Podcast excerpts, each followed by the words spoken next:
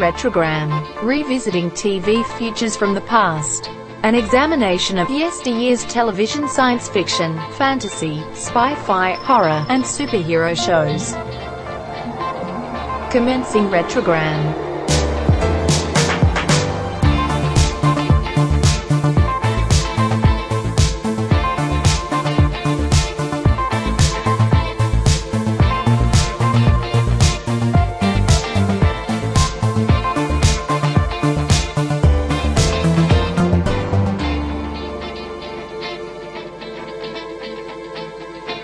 Retrogram number 7060, The Case for Doctor Who Season 7. The Season 7 from 1970, that is.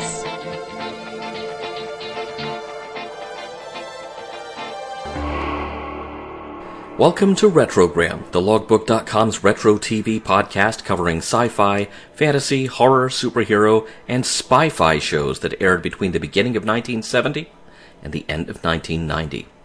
This time around, we're introducing a new feature to the show, the Case For.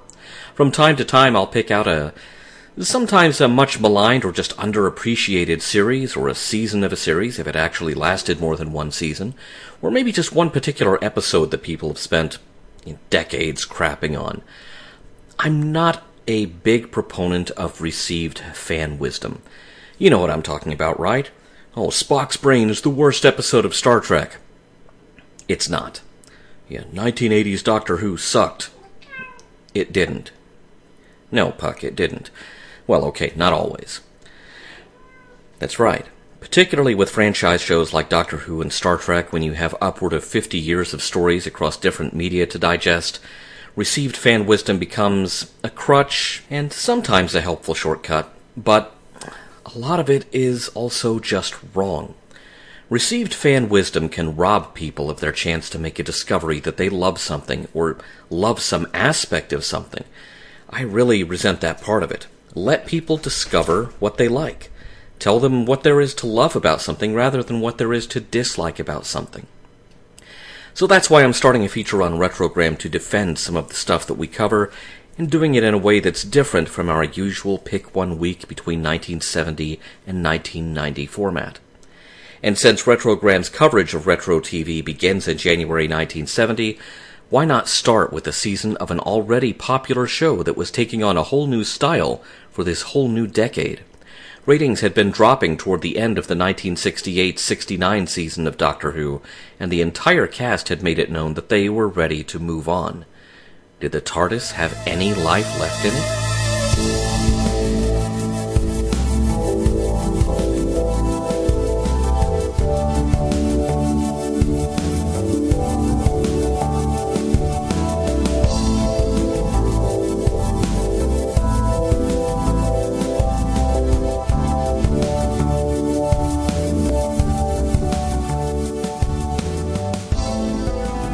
Now, first, let's talk about the 1970 season of Doctor Who. This was the first season of the show to be filmed and broadcast in color. Producing the show was more expensive in color, so seasons were shortened from over 40 episodes a year to roughly 25, 26 episodes per year. Now, I think the sheer number of episodes per year leads you directly to the answer to any questions you may have about why the entire cast was ready to leave at the end of Patrick Troughton's last season. 40 episodes a year took more than 40 weeks a year to produce. So these people were exhausted. And they also probably did not have time to step outside the bounds of this job and do anything that wasn't Doctor Who related. So, shortening the length of the season to 26 episodes, 26 weeks out of the year, that's still half of the year. 26 is half of 52. There are 52 weeks in a year. Uh, that's still a pretty good chunk of time for production. The shift from black and white to color was the biggest production paradigm shift until the 2009 David Tennant specials suddenly went to HD for the first time. And I think you notice that uh, starting with Matt Smith's seasons and then gradually into Peter Capaldi's seasons and then into Jodie Whittaker's seasons, you see where there is a similar reduction in the number of episodes per season, like there was when Doctor Who went from black and white to color. A change of producer was underway. Now, Derrick Sherwin was the producer of Patrick Troughton's final season in black and white, and he was still in charge for Spearhead from Space. It became something of a tradition for the outgoing producer to tackle the first episode of a new season that otherwise was going to be produced by his successor, so his successor could kind of shadow him as he, you know, went through the tasks necessary to make the show. Terrance Dicks, whose name you probably know very well if you were even remotely interested in the Target Books novelizations of Doctor Who stories in the 1970s and 80s, he was the script editor toward the end of Patrick Troughton's reign, and he remained as script editor going into Jon Pertwee's era. Now, Barry Letts arrived as the producer as of part one of Doctor Who and the Silurians, and the show was suddenly much more mature. Which is interesting given how we came to have Jon Pertwee as the Doctor in the first place. Jon Pertwee was best known for The Navy Lark and other comedy material, and he was selected for the part of the Doctor because it was assumed, due to his Navy Lark experience and popularity, that he was the most natural successor to the whimsy that Patrick Troughton's Doctor brought to the series. In the end, Jon Pertwee ended up taking a very different and far more dramatic approach to the character of the Doctor. The 1970 season is really where the era of UNIT properly begins. Lethbridge Stewart had been introduced as a colonel in the 1967 six-parter The Web of Fear. UNIT first appeared in The Invasion in 1968, with Lethbridge Stewart now promoted to brigadier and placed in charge of UNIT, which at the time was, you know, in Doctor Who's fictional world, the United Nations Intelligence Task Force. Uh, the modern series, interestingly, has renamed, it has reassigned UNIT's acronym. It is now um, I, what the Unified Intelligence Task Force, it, because apparently there were some new broadcast regulations in place where you couldn't uh, fictionally ascribe something to the United Nations. Go figure.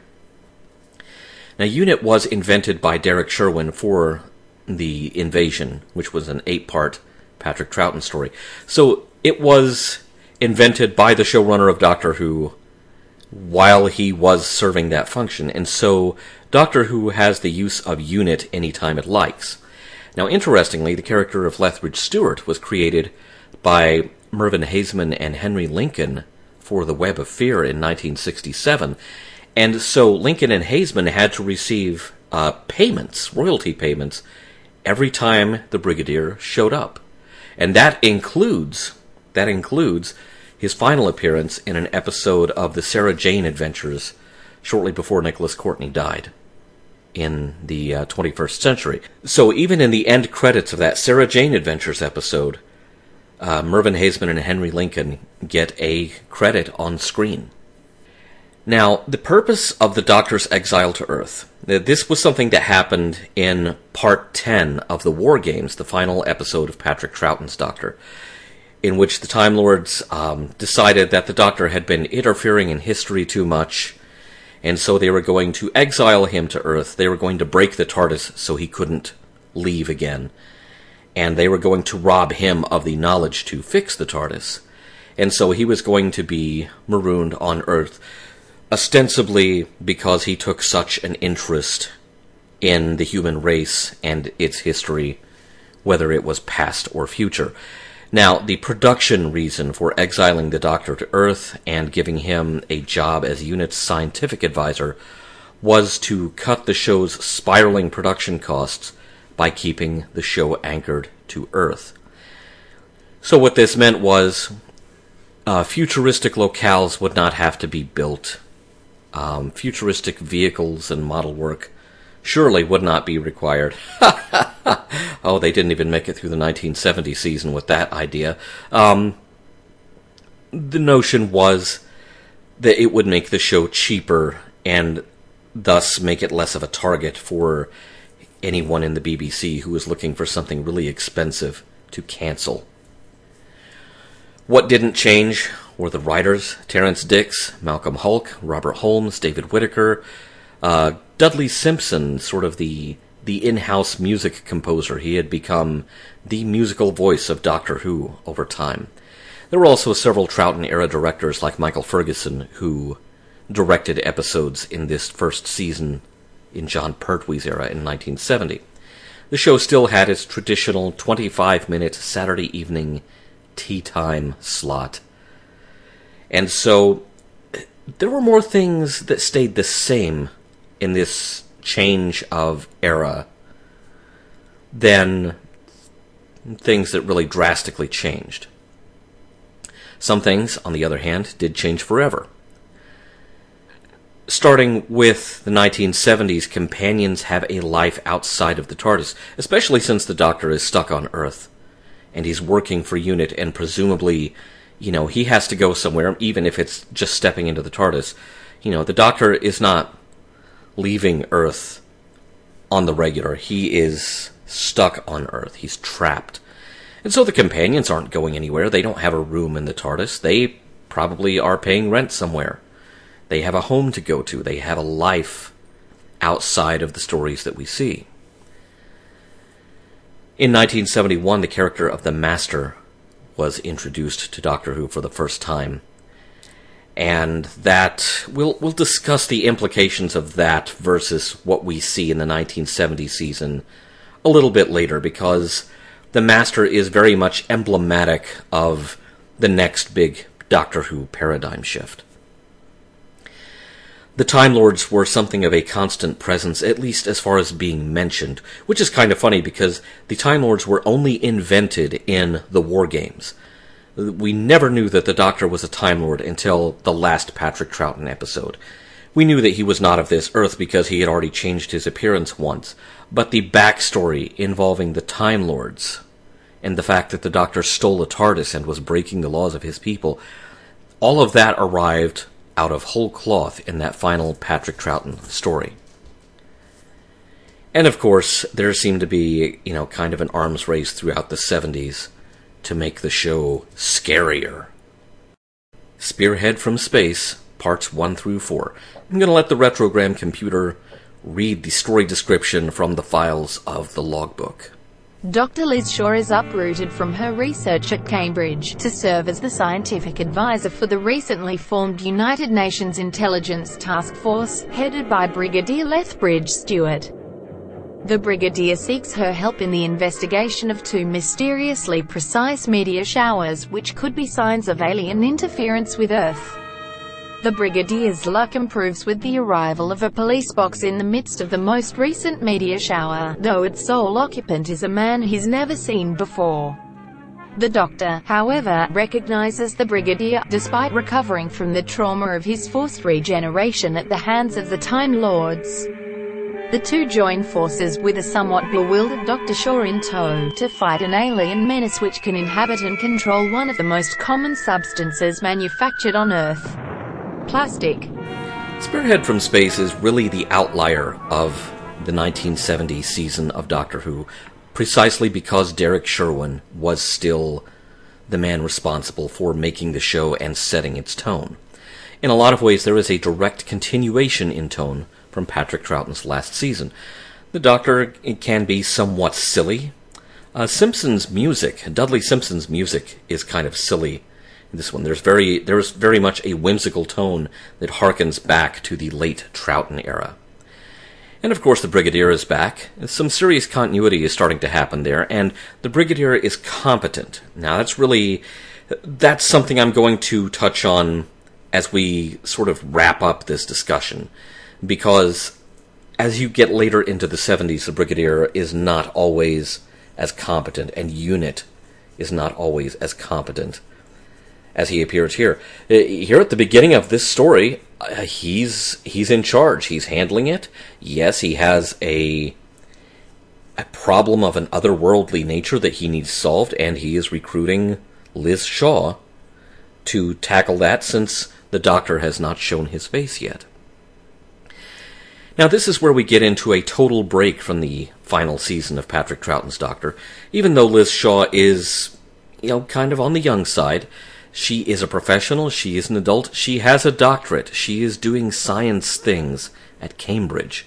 Uh, she is apparently renowned in her field, and she's none too happy to have the Brigadier plucking her out of her academic life, you know, her academic and research oriented life and trying to recruit her to do, you know, what she assumes is going to be uh, a lot of spy stuff.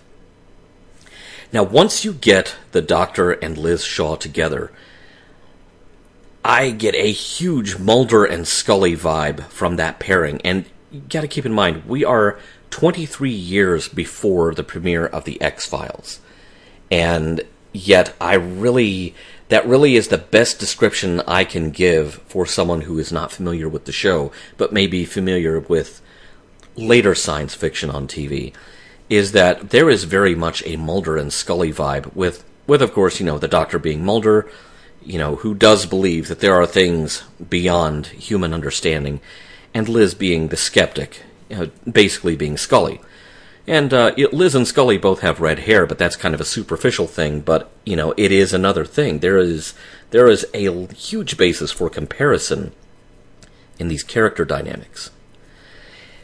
You had new enemies in this uh, first story. You had the Nestene consciousness and their you know kind of their henchmen, the Autons, which you know anything made of plastic could be bent to the Nestene's will and forced to serve their evil schemes. Um, this was actually pretty scary, especially in 1970. They would really, they would really hammer this home uh, in 1971 when the Autons returned for the first time. Um, you know, just how, just the implications of how scary it was in a world that was increasingly making everything out of plastic. If the Nestenes can commandeer anything made of plastic, um, they really have a leg up on the human race right there in any invasion attempt. There's a lot of stuff that, you know, despite this being sort of the last gasp of Derrick Sherwin's whimsical vision of Doctor Who, there is a lot that works here. I really like the dynamic that the Doctor and Liz Shaw are both scientists, and, you know, on some level, they are equals. They speak the same language. The doctor is not having to stop and explain everything to her. Now, apparently, this became a big problem with Barry Letts as the incoming producer because it seemed incongruous to have this seasoned scientist like Liz asking questions of the doctor, or, or so that is the explanation that Barry Letts always gave for getting rid of the character after a single season. Now, I, don't want to call Barry Letts a liar. He is a much renowned, much loved figure in the history of the makers of Doctor Who. But while Liz is a research scientist, the doctor obviously knows stuff that is way beyond her. It would have been perfectly normal for her to be asking questions. She's a scientist. That's what scientists do. They try to come up with the answers to questions. And this really should have been the best possible pairing of doctor and companion here, but it wasn't given a chance. And, you know, another indication that Barry Letts, oh, and not just Barry Letts, it really starts in this story under Derrick Sherwin, you, you know, kind of an indication that the writers were already checking out on the character of Liz Shaw. Why did they spend the entire season calling her Miss Shaw?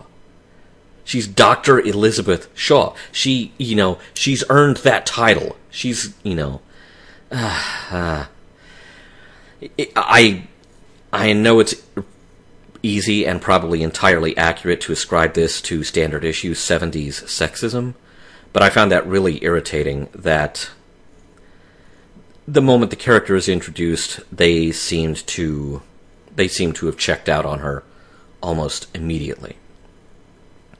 The Brigadier unit, like I said before, they're presented as competent. They know what they're doing. They uh, they're not overbearing or buffoonish.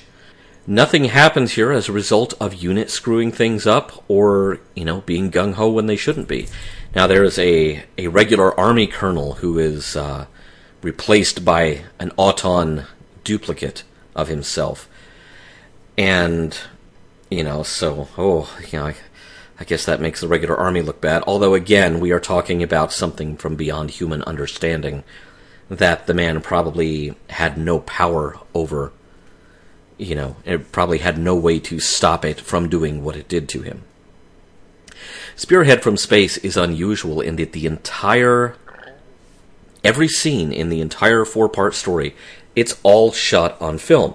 Now, the production reality of it is that there was a strike in the uh, in the area of studio employees at the BBC. The uh, studio employees were on strike, and so uh, Derrick Sherwin and Barry Letts opted to just get out of the studio and film the entire thing on location. Now, this is part of why you never see the TARDIS console in this story, but you do see it later in the season. Um, the TARDIS console was in the BBC scenery docks. The employees who would have had to pull the TARDIS console prop out and set it up were on strike. So, uh, you know, no no TARDIS in this story really. You have the the outer shell, and that's it. The great thing about it being shot on film is that this is the first Doctor Who story that came out on Blu-ray. Because you could rescan the original film elements and you know rescan them at HD and it would look great. And it, it looks so crisp and clean if you watch the Blu-ray. I mean it's it's like they just shot it yesterday. It, it is it looks as slick as kind of your standard issue late 60s ITV ITC shows such as The Prisoner and Department S and so on and there is something of a, a verisimilitude that the shooting on film lends to it, which really brings us to the most shocking thing in Spearhead from Space.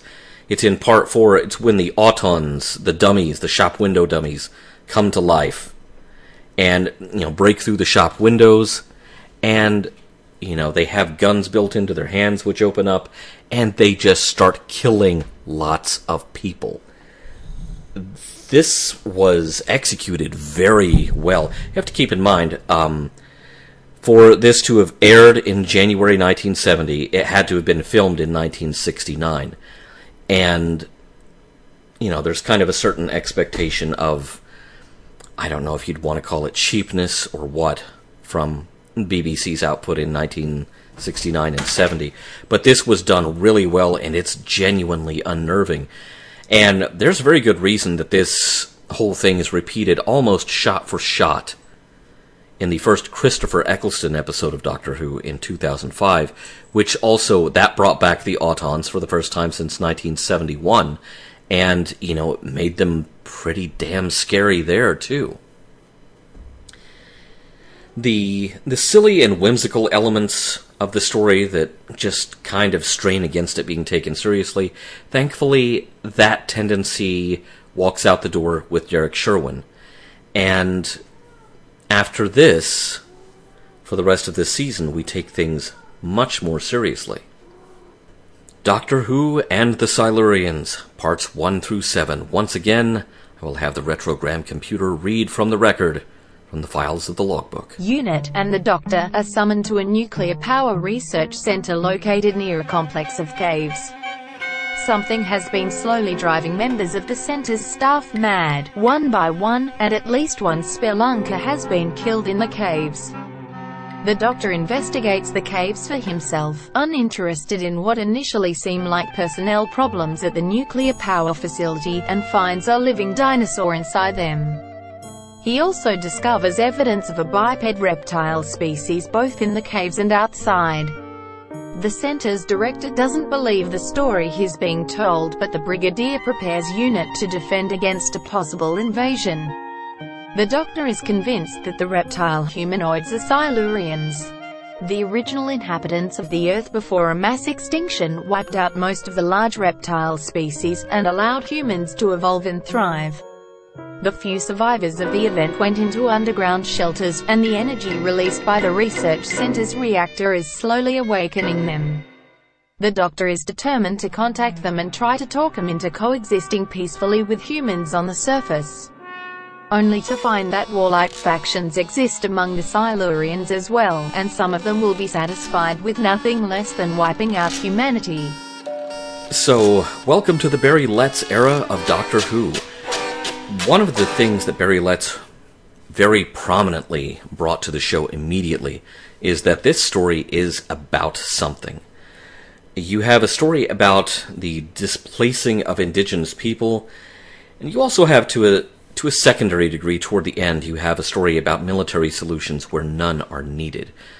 So you kind of you really have something that speaks to a real world issue and it kind of speaks across the ages because you have here you know when you're talking about displacing indigenous people and then they have to fight to try to reclaim even a fraction of what was theirs you know you have something that applies to the history of Native Americans. You have something that applies to the history of Aboriginal Australians. You have something that applies to the history of the Maori. It's an unfortunate running theme that you have uh, basically anywhere that you've got white Europeans involved. On a production level, Doctor Who and the Silurians, and, and this was the only time that Doctor Who and Thee was part of an on screen title in, in the original television series. It was a fairly common sight on the spines of those Target novelizations that I mentioned earlier, of which Terrance Dicks wrote a great many of them. But this was the only time it ever happened on TV, and it's kind of odd. This story also sees the first use of CSO, or color separation overlay, what we Americans would call blue screen, green screen, or chroma key in Doctor Who, which is basically at this point it was it was very much in its early stages. It was being used as uh, part of television weather forecasts to put a map behind a weather person on TV. But it was also quickly coming into use for programming of a more fantastic nature. Now, the arrival of this technology, this production technology in Doctor Who, portends huge things for the future of the series, coming right up to the current show. Now, arguably, it didn't always look very good. I mean, and, and this goes right up to the very end of classic Doctor Who. Uh, the CSO work, the chroma key work, didn't always look great because it was it was very much an analog thing. It could be, and I've worked in TV before. Chroma key can be ruined by a change in lighting. It can be ruined by a lot of things. You have to do a lot of stuff to make chroma key work. And it is used extensively in modern Doctor Who because you now have entire scenes and I'm you know, I'm trying to think of some examples here like Matt Smith in the you know, white void, you know, where the explosion from the heart of his TARDIS is beginning, or, you know, David Tennant addressing this giant devil creature. You're talking about stuff that was shot entirely against green screen. But digital technology has made it a lot easier to kind of smooth some of the rough edges of that production technique and make it integrate a bit more seamlessly and make it a bit more plausible. Uh, here, you you know you had some serious fringing going on at the edges, which was something that just dogged CSO, chroma key, or whatever you wanted to call it, for many years, and not just in terms of Doctor Who. The scripts for Doctor Who and the Silurians were written by Malcolm Hulke, and Malcolm Hulke was a uh, it's a fairly fairly complicated character. He had social issues he wanted to address, and he also had socialist leanings. But he had grave concerns about the environment and other issues. And under Barry Letts, Malcolm Hulke finally had a sort of a willing ally, someone who would let him give full vent to his proclivity for addressing real world issues. And it's kind of amazing how much of a shift there is in the characterization of the Doctor starting in this episode. Because with the more serious scripts, you have Jon Pertwee's desire to play the Doctor as a more dramatic figure, and it's quite a revelation. It, this is nothing like Spearhead from space. The Silurians are our fictional proxy for displaced indigenous people here. And they are enemies with a legitimate axe to grind rather than being, you know, maniacal invaders from somewhere else who are just sweeping in like a plague of locusts.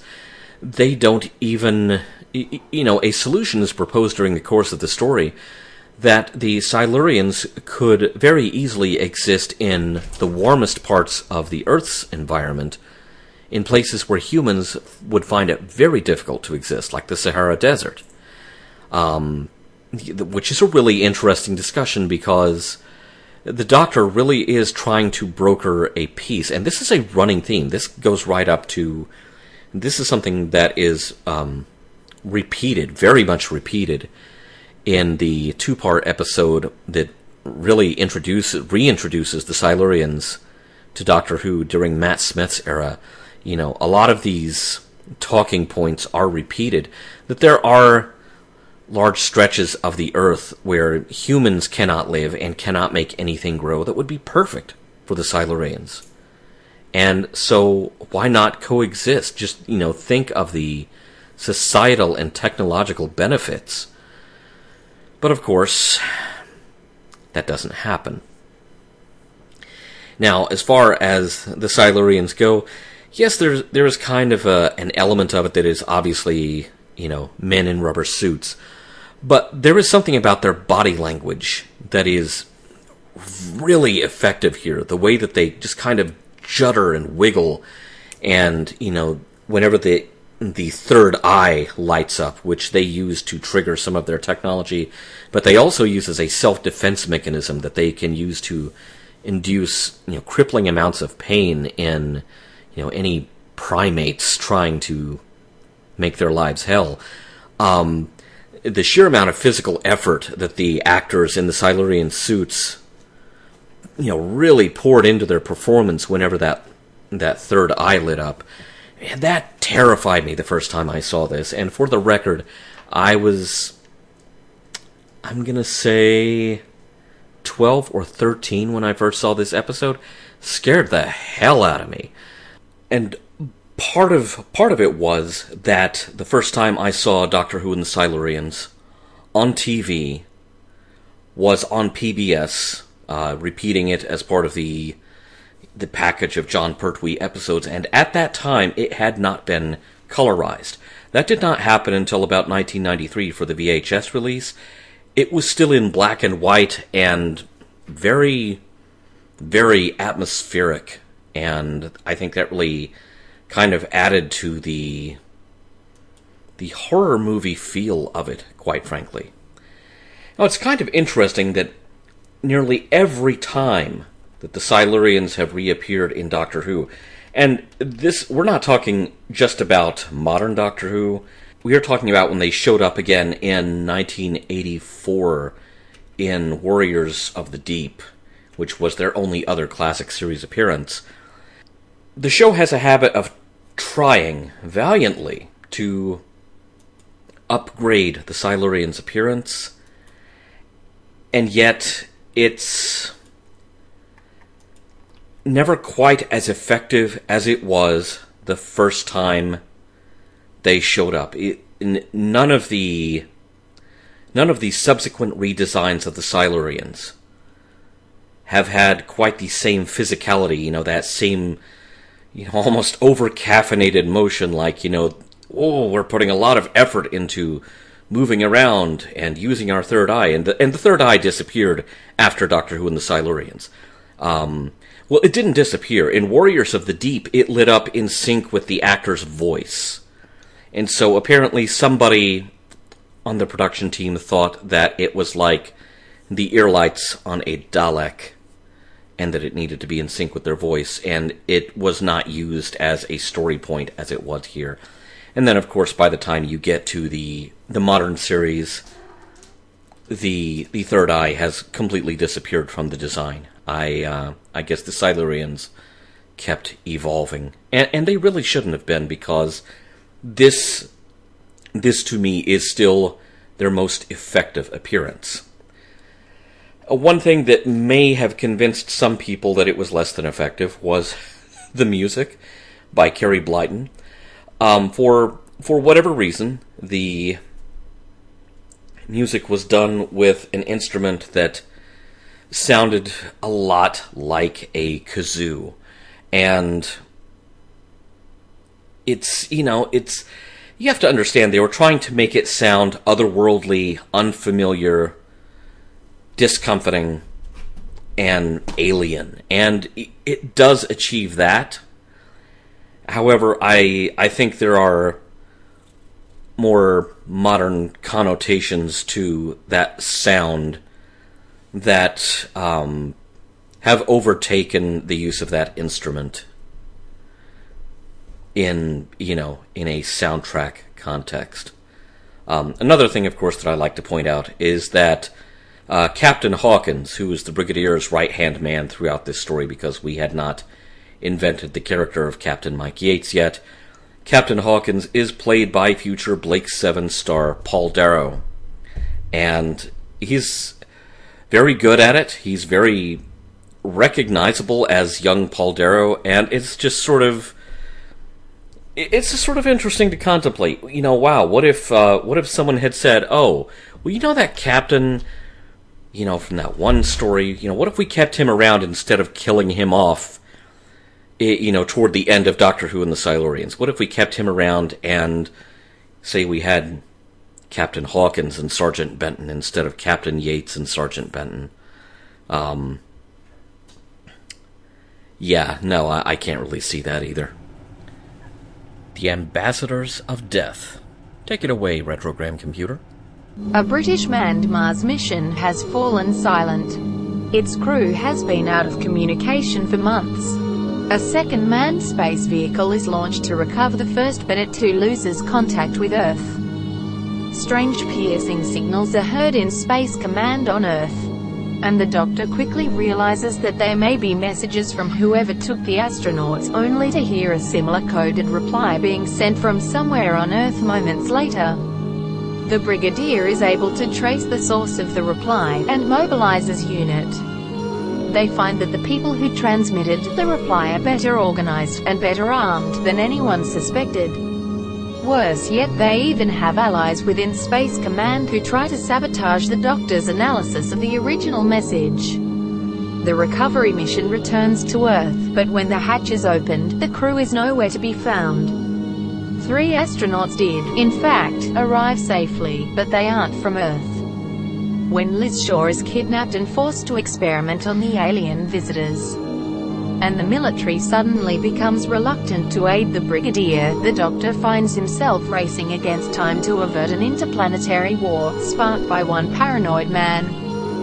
You know, there once was a time when I would have cited Doctor Who and the Silurians as the highlight of this season, or at least my favorite episode of the season.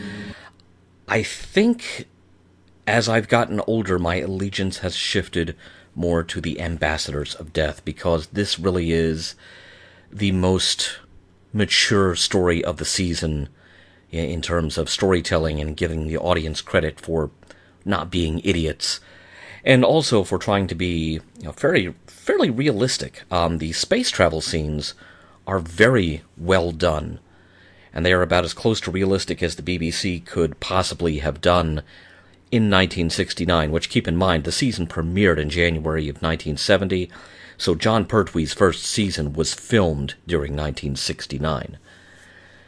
Now, what makes Ambassadors of Death even more interesting, perhaps, than Doctor Who and the Silurians? There are nominally monsters. I mean, there are the aliens in the astronaut suits who return to Earth and are then manipulated by forces who really don't want Earth and Mars, or the the people of Earth and Mars to have a a peaceful outcome. They don't want there to be diplomacy. They want there to be a reason for war. You know, for whatever reason. Um, you know, 1970 is not is not so far after World War II. You know, it's of course you had Vietnam going on at the time, but in Britain that wasn't quite the feature on the landscape that it was in America.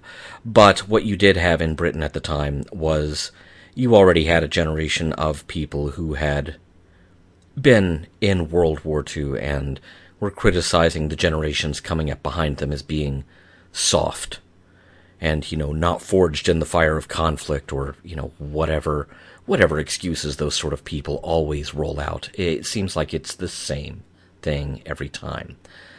In Ambassadors of Death, the monsters are actually us. The monsters are those people who are, you know, peddling xenophobia and they're manipulating events in a very xenophobic way. I mean, this story has actually aged pretty well. You're looking at it from 50 years later, looking at it from 2020. I mean, you literally have some wide eyed, sweaty palmed guy screaming about, you know, there's caravans of aliens heading for the border. We have to stop them. Maybe not in those words, but I'm trying to put that in 2020 terms. And so this is very much a story that has something to say to us right now. Now, this is also a very interesting story for Liz Shaw, because she has her own whole story here that is not in the traditional companion sidekick story space. She does help the doctor, but she has but she also has her own story going on where she is fighting to stay alive. She's been kidnapped by these people who want her scientific expertise turned toward their nefarious goals. They want her to figure out how to command the aliens in the spacesuits so that they can be used to basically as enforcers against those beings' own will. And really, it's her expertise is what is you know keeping her alive in some parts of the story. So it's kind of funny. You know, the Doctor and Unit seem to be uh, falling back on calling her Miss Shaw. Uh, at least the bad guys in this story remember that she is Doctor Elizabeth Shaw. Now, perhaps the biggest paradigm shift of the season's storytelling really arrives in the Ambassadors of Death. Um, the first cliffhanger of the season, Spearhead from Space Part 1, ends with, you know, oh my gosh, the Doctor has been shot. There's a cliffhanger in The Ambassadors of Death where someone cocks a gun and points it right at the Doctor's face. You know, there's there's none of this, you know, bloodless, oh, he's been shot from a distance. It's like, no, I'm going to shoot you in the face from point blank range these are not ray guns, these are not sci fi weapons, they are perfectly normal handguns. So, again, dealing with, you know, the people are the monsters of the story. And, you know, we start to look at what enables them to be that. Now, this uh, tendency of the Pertwee era, and and then later this carried on into Tom Baker's era because you know thinking of thinking of stories like The Brain of Morbius, uh, Solon shoots his manservant, you know, at, in the gut with a gun. It's not a ray gun. You know, a bullet's been fired. It's made very clear. The sound effects sell it. You know, the blood on screen sells it. It's just a gun. This is a trend that would, no pun intended, backfire on Doctor Who later in the 70s because you would start to have Mary Whitehouse complaining endlessly about virtually everything that Doctor Who was doing. But The Ambassadors of Death has gobs of atmosphere on its side. Uh, Dudley Simpson's music is gorgeous, and there's this great theme for Unit, but there is also there is also this theme for the aliens in the spacesuits whenever they are deployed to, you know, overrun some human opposition at the behest of the bad guys, you know, and very much against the aliens' will. You know, they are being commanded. Um, it's an extremely haunting kind of hypnotic theme, unlike anything I have heard Dudley Simpson do before or since. And this was really kind of, we were about at the peak of Dudley collaborating with the BBC Radiophonic Workshop. And this really is an instance where that was paying off huge dividends as far as the atmosphere of the show and doing exactly what incidental music is supposed to be doing and doing it very well.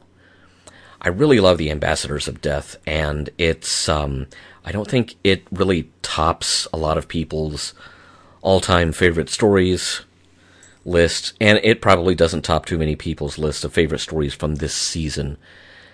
But even at its, you know, fairly lengthy seven part structure, which, you know, very much like the Silurians, at no point does that actually begin to sag. I mean, there is enough incident to carry a seven part story throughout. But it's, uh, you know, it's a lengthy watch if you're going to binge the whole seven part story in one sitting. Have lots of popcorn handy. Just don't ask any alien astronauts to fetch it for you. So, what could possibly be a fitting story to close off a season that has really seen Doctor Who pivot into having something to say? Well, there's only one story left. Retrogram Computer, give us the synopsis for Inferno. The Doctor joins the Brigadier and unit at a hazardous research site where Dr. Stahlman plans to drill through the Earth's crust to tap its core as a new source of energy. The Doctor is annoyed when Stahlman rejects most of his expert's scientific advice. But this isn't enough to prevent the Doctor from availing himself of power from Stahlman's nuclear reactor for his own experiments, again attempting to restore the TARDIS to full function. During one such experiment, the TARDIS console shoots the Doctor sideways in time, depositing him in another dimension where Britain is a fascist state. In this alternate Earth, the Doctor can only watch in horror as Stahlman's experiment progresses to the point where it destroys the world. The Doctor barely escapes, only to find that he may be too late from saving the Earth he knows from the same fate. Now, if you can't tell, in some ways Inferno is kind of Doctor Who doing Mirror Mirror. Uh, this really seems to frequently crop up as the fan favorite of the season, and yet in retrospect, and again, you know, having looked at this stuff with fresh eyes, you know, from a more advanced age than I've watched these stories in the past. Um, Inferno is kind of uh, I really rank it below Silurians and below especially Ambassadors. It's um it may be slightly above Spearhead from Space or maybe below it. It's not really my favorite of the season. Now, one thing I will say is that what saves this, what what keeps this from being, you know, th- this is this is also a seven part story, and it this is the one out of the season that kind of it kind of drags just a little bit. Um, I'm not not perhaps the biggest fan of seven part stories as a whole, but Silurians and Ambassadors at least kind of they have enough incident to merit that length. Inferno probably could have still been done in four parts. But what keeps it entertaining and what keeps it in a space where you can take it seriously is that Nicholas Courtney and Caroline John commit fully to embodying their fascist alter egos as the brigade leader and I, forget what Liz Shaw's uh, alter ego rank is, but she is not a nice lady. And there are elements here that are kind of scarily up to date. Um, at, at a point later in the story, in the later episodes, Sir Keith Gold, who is a character who exists on in both universes, you know, he's kind of a uh, he, he's a bureaucrat with some oversight power in the universe from which the Doctor comes from at the beginning of the story. In the fascist Inferno universe, he is um, kind of the same, but a, perhaps a bit more persistent than your typical public servant would be. And, you know, this displeases Dr. Stahlman enough that Stahlman and the brigade leader uh, basically put out a hit on him.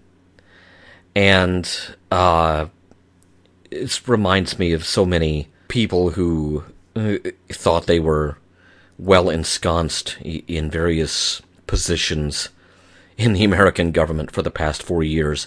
And the moment that they actually do their jobs and fulfill the duties of the office instead of fulfilling their fealty to a particular leader, uh, suddenly they're out of a job. They're dismissed. It's kind of interesting here that um, we never saw the TARDIS console and spearhead from space, of course, because it was in the BBC scenery docks at the studios, and they couldn't shoot any of that at the studios. Uh, here they take the console out of the TARDIS, which I'm I'm always amused by the just the, geometry of how that would work. Yeah, how do you get that huge mushroom-shaped six-sided console out of the police box doors? You know, they never show that happening, and no one has ever shown that happening. But it's amusing to think about all the same. Now, the all seven parts of Inferno are directed mainly by Douglas Camfield. I believe he fell ill during production, and some of it had to be handed off to another director. But Camfield drives most of it, and he is right at home with the unit stories because he brings you know very much a an ex-military sensibility to it and you know, it has been said in many accounts of making Doctor Who stories with Camfield, you know, such as Terror of the Zygons, and Inferno, and numerous others, uh, including The Invasion, that he would effectively run his production unit you know, like it was some sort of military brigade.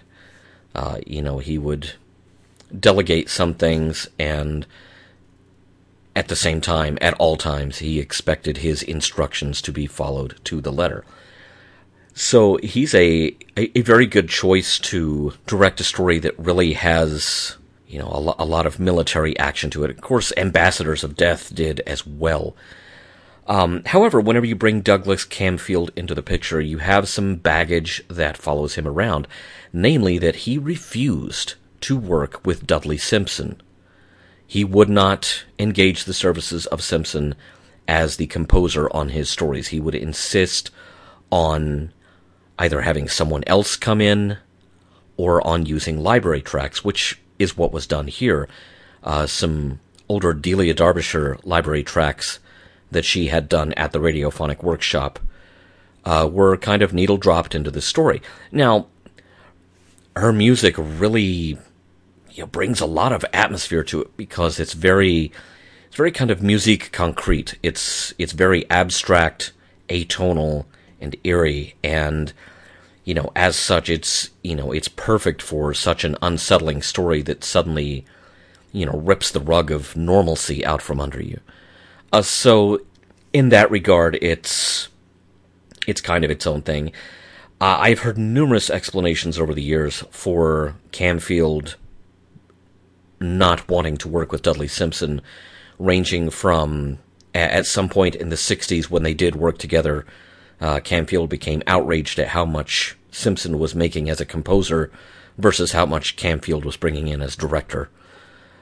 Um, however, I've you know also heard there are other things such as scheduling, where you know they just could not see eye to eye, and it was perhaps not as dramatic a conflict as that first but you know, very persistent explanation led on. The end of part six is a real shocker because you, you know, you have the kind of automatic garage door, which you know that was a that was a super futuristic thing for the Doctor to have on his uh, prefab building laboratory on Stahlman's site. But the the door opens and you know there's lava bearing down on the alter egos of all of our heroes, not all of whom are terrible people. Some of them are, in fact, you know, even in the the alternate fascist universe, they're just trying to do their jobs. They're just trying to get through the day with their necks intact, you know, despite the regime that is in charge. And that ending of part six, that is a real shocker. Now, even even though it's a very well known uh, piece of stock footage of of an erupting volcano, uh, and I believe it's a I believe it's an eruption from Hawaii that happened in the 1950s that was filmed in color. Even though it's a very well known piece of film, that doesn't do anything to dilute the shock of it. Now, let's talk about the ending of part 7, because the Doctor and the Brigadier kind of get into it. Uh, they have a, a fairly strong disagreement. And the Doctor, you have to keep in mind, the Doctor has just come back from this alternate universe where he has been dealing with the brigade leader, who is the Brigadier turned up to 11. Um, and in some ways, he is still responding to the Brigadier as if the Brigadier is the brigade leader. And, you know, he doesn't need to be doing that, but he does. But the point is, you know, the, the day that the Doctor has had, you know, over in fascist alternate universe, he is in no mood for the military mindset, and he very much lets Lethbridge Stewart know this. And yet there is a there is a rapprochement, and they they come to uh, an understanding. You know, they each know you know, each of them knows what about himself drives the other man nuts in having to deal with him all the time. And, you know, there's kind of a there's kind of a chuckle about it, and they walk off. And that is the Doctor and the Brigadier's friendship in a nutshell. However, kind of the problem here is that that gets frozen in amber, and that is their relationship for much of the rest of Jon Pertwee's tenure it really doesn't evolve much beyond this. In fact, I would say you're probably you're probably in the final Pertwee story, Planet of the Spiders, before you really are seeing some significant evolution of Lethbridge Stewart. Um, that character kind of gets frozen in amber here and is not allowed to evolve until a point at which clearly the writers understand that a new regime is going to be coming in uh, a new regime which probably won't use unit as much as it has, as much as they have, and so they are doing some things with Lethbridge Stewart in Planet of the Spiders, you know, which we're talking about a, a story that's in 1974. This is several years off, but they're doing things with Lethbridge Stewart in that story because they know he's probably not going to be showing up again as much as he has during Pertwee's tenure.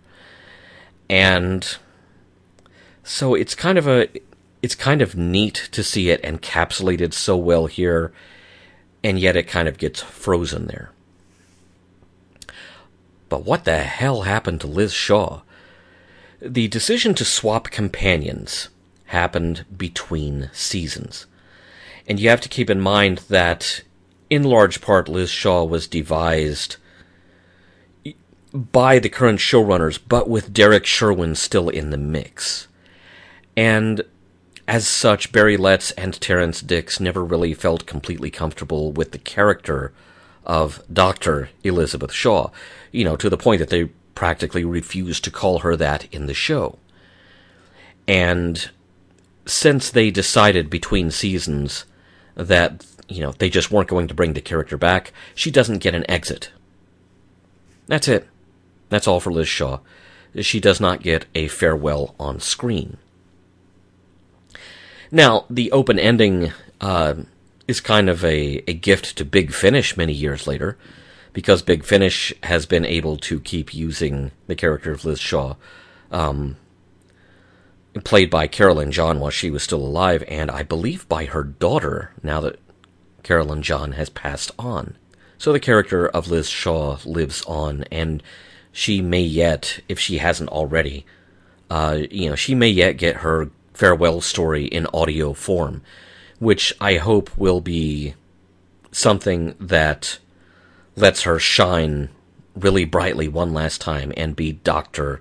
Elizabeth Shaw. That would be neat.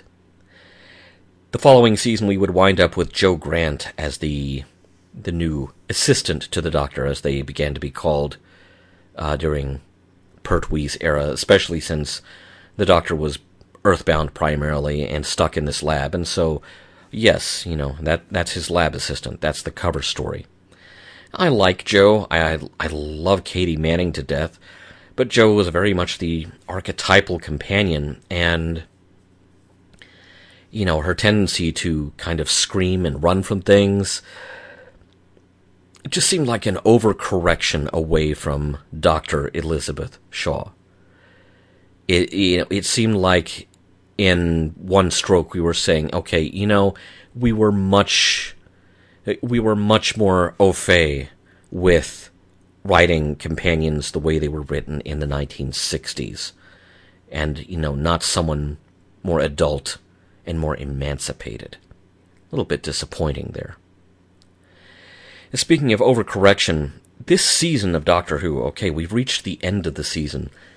If you've ever seen the the BBC show Doomwatch, which I highly recommend, it is um, the surviving episodes are on DVD, and I have that DVD set. Um, I say surviving episodes because Doomwatch suffered from tape erasures in the 1970s BBC archives in very much the same way that Doctor Who itself did. Except we're talking about Doomwatch was made and transmitted at roughly the same time as this season of Doctor Who, and still something like half of the series is missing, which is extremely, extremely disappointing. This season and Doomwatch almost seem like they're of a piece you know, it almost seems like you could have had some crossover event in the off season, you know, where the Doctor and Liz and Unit, you know, have to join forces with with Doctor Quist and Doomwatch, and you know, solve some big problem that requires all of their resources. That would have been cool. The next season of Doctor Who was very, very different, and even though it introduced the Master, who is, you know, this recurring villain who is this insane fellow Time Lord from the Doctor's home planet, and may in fact be an old friend of the Doctor, which is a mythology that continues to evolve over time, even to this day. It seemed like the decision was made that even with, you know, a uh, basically a serial killer running on the loose, we were going to lean hard into doing a very campy treatment of that with the 1971 season.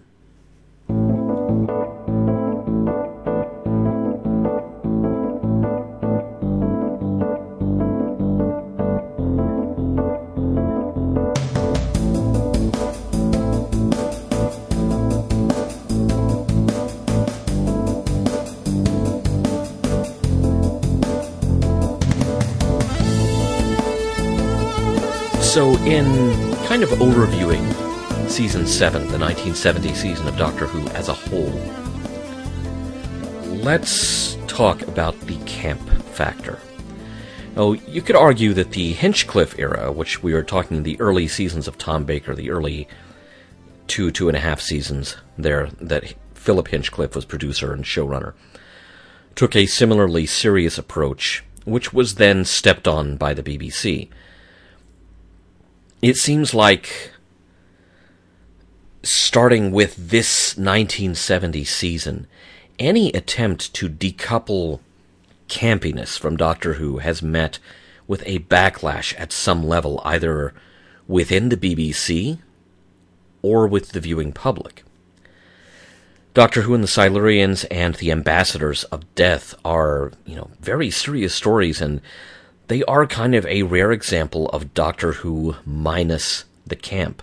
I think you get the camp back with Inferno because you have, you know, you have everyone being super serious about being their fascist alter egos, and it's like I said, it's it's the mirror mirror Doctor Who edition.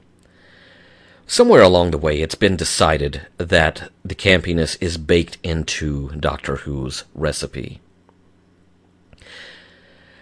But there's a question about there's a valid question about whether or not super serious Doctor Who is actually better.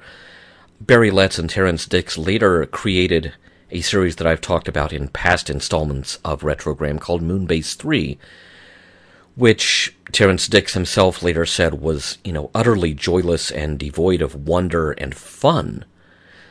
So, is it that Barry and Terrance couldn't get away with writing super serious Doctor Who, or that Doctor Who works against being done that seriously. Now, this 1970 season was also a, a real rarity in that most newly regenerated doctors very quickly run into major classic adversaries. And this is a tradition that extends both before and after Jon Pertwee's tenure. Uh, Patrick Troughton's first story as the Doctor, literally, he ran into the Daleks. What are the odds? And then two stories later, he runs into the Cybermen, looking completely different from how they did in William Hartnell's last story. So this is not a this is not a new thing. Tom Baker's first season, boy, you just tick off the list: Daleks, Cybermen, Sontarans, and you know there there were some new enemies as well. But um, Colin Baker's first full season ran into the Cybermen and the Sontarans and the Daleks. I mean, those seem to be the big three that you have to run into immediately. Not every doctor has done that, but, you know, Christopher Eccleston, it's like they couldn't, you know, they couldn't not do the Daleks. They almost had to do without the Daleks in Eccleston's first season, or Eccleston's only season, let me put it that way, because there was a dispute that had to be settled with the estate of Terry Nation before uh, they could do that first Dalek story, which was simply titled Dalek in 2005. Um, Nation's estate was almost unwilling to let Doctor Who have the Daleks back, although they, I, I don't know, I don't remember what the specifics of their objections were, because I would argue that outside of Big Finish, Doctorless Daleks have not been a recipe for success. The Autons and Silurians, both introduced in this season, have continued into the the modern extension of the series. Uh, I, I really don't like calling it the old series and the new series because if the 50th anniversary stories and everything since then have not made it obvious, it's all the same series. They just stopped making it for a while. It's still Doctor Who. There is no reboot.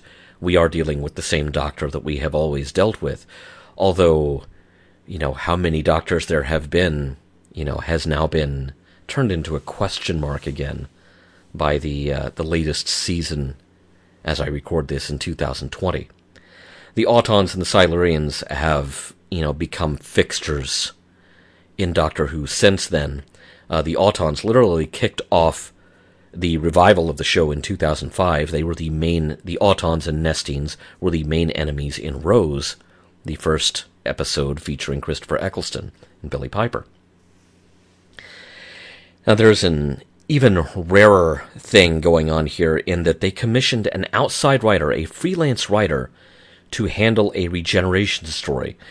Now that is usually something that is handled by the script editor or, you know, in the modern extension of the series, the showrunner. You, you know, you would have Russell Davies or Chris Chibnall or um, Steven Moffat. I almost forgot Moffat's name there. You would have them write the regeneration story. And why is that? Uh, let me delve into a little bit of uh, a little bit of a story from another BBC show that explains that it's pure economics. Uh, Chris Boucher, the script editor and also frequently writer of Blake Seven, mentioned that he liked calling dibs on the first and last episodes of a season of Blake Seven because those were the most frequently rerun episodes if the show was ever repeated. So it's purely a matter of economics. Um, you know, you write the introductory episode, well, that's probably going to get rerun quite a bit. It's, you know, especially in the modern binge watching era. And so you're going to be getting a residual payment as that as a, from that as a writer. And so that's why the, that's why the showrunners tend to write the intro stories. Of course, these days, you know, now it's because the showrunners are trying to shape the story arc. But in the old days, there was a purely economic reason for doing that. Season 7 is as much love as I'm heaping on it. It's not perfect. This is the last gasp of the seven part story in Doctor Who, although Silurians and Ambassadors really seem to work at seven parts. In terms of pacing, Inferno, maybe not so much. Now, the reason for the seven parters in this season was really cost. You know, you could build one major set like space control in, in Ambassadors of Death, or the the drilling room in the you know the drilling control center in Inferno, and you could build that one set and amortize that out over seven episodes, and so you get you know this big flashy set, and you get to use it a lot because the story's really long. They seem to try to be making a virtue of it. But even so, the Doctor's exile to Earth turned out to be short lived, and the stories would get progressively shorter as time wore on. Six parters were still a thing all the way to the end of Jon Pertwee's era. Jon Pertwee's last story, in fact, Planet of Spiders, that I mentioned earlier, that was a six parter. The six parters ceased to be a thing toward the end of Tom Baker's era. The Doctor's exile to Earth you know, although it was well intentioned as a cost cutting measure so they wouldn't have to keep inventing alien planets and so on, um, it wasn't going to last long. It, in the 1971 season, the TARDIS was allowed to go on a mission at the behest of the Time Lords to an alien planet. Barry Letts and Terrance Dicks realized that they couldn't sustain a completely earthbound version of Doctor Who part of it is the believability factor. Um, in the 1970 season, the threat either happens in an alternate universe or everything is happening to Earth, which, you know, after a while would leave people curled up under their tables and their desks in a fetal position because it seems like there's an alien invasion happening every week. Season 7 really seemed to be a conscious attempt to uncamp Doctor Who and make it a more serious show, and that works wonders for the jump scare factor for the cliffhangers. Uh, there's stuff in here that's scarier than a lot of Doctor Who before or after, simply because everyone on screen is taking it very seriously. Now, contrast this to the absolute nadir of taking it even remotely seriously, which is 10 seasons later, season 17 in 1979, Tom Baker is getting away from the Daleks by, you know, hanging his hat on their eyes. Uh, surely you run out of hats at some point to do that, right? So season 7 was kind of a major decision point for Doctor Who. You know, we, we're trying to be scary, we're trying to be serious, but how scary and how serious do we want it to be? How much scarier would the Master have been if the show leaned into the implications of him being this cold blooded mass murderer with access to advanced technology, instead of making him, you know, almost Skeletor esque, you know, kind of a literally mustache twirling villain that you hate but also kind of love? And any attempt to steer Doctor Who into more serious waters has met with resistance since this 1970 season.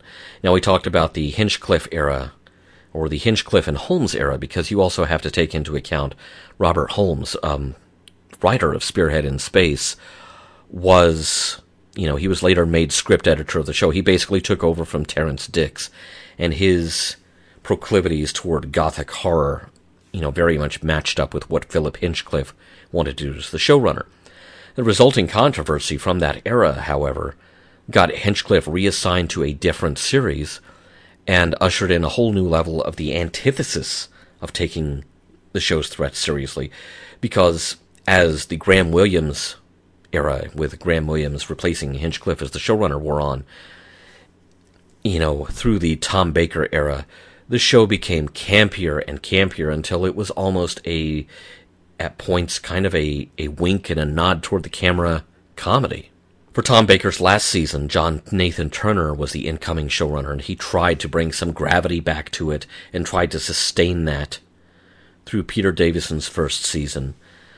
And, you know, he tried again when Colin Baker became the Doctor, although season 22, uh, you know, talking about Colin Baker's first season, you know, met with a lot of outcries about violence, but by that point, there were elements of, you know, costuming, say no more, costuming and casting that were keeping keeping everything campy no matter how violent they made it. And so it's really kind of almost schizophrenic in tone even though they are trying to tackle some serious issues and tell some serious stories and, you know, show that violence has consequences.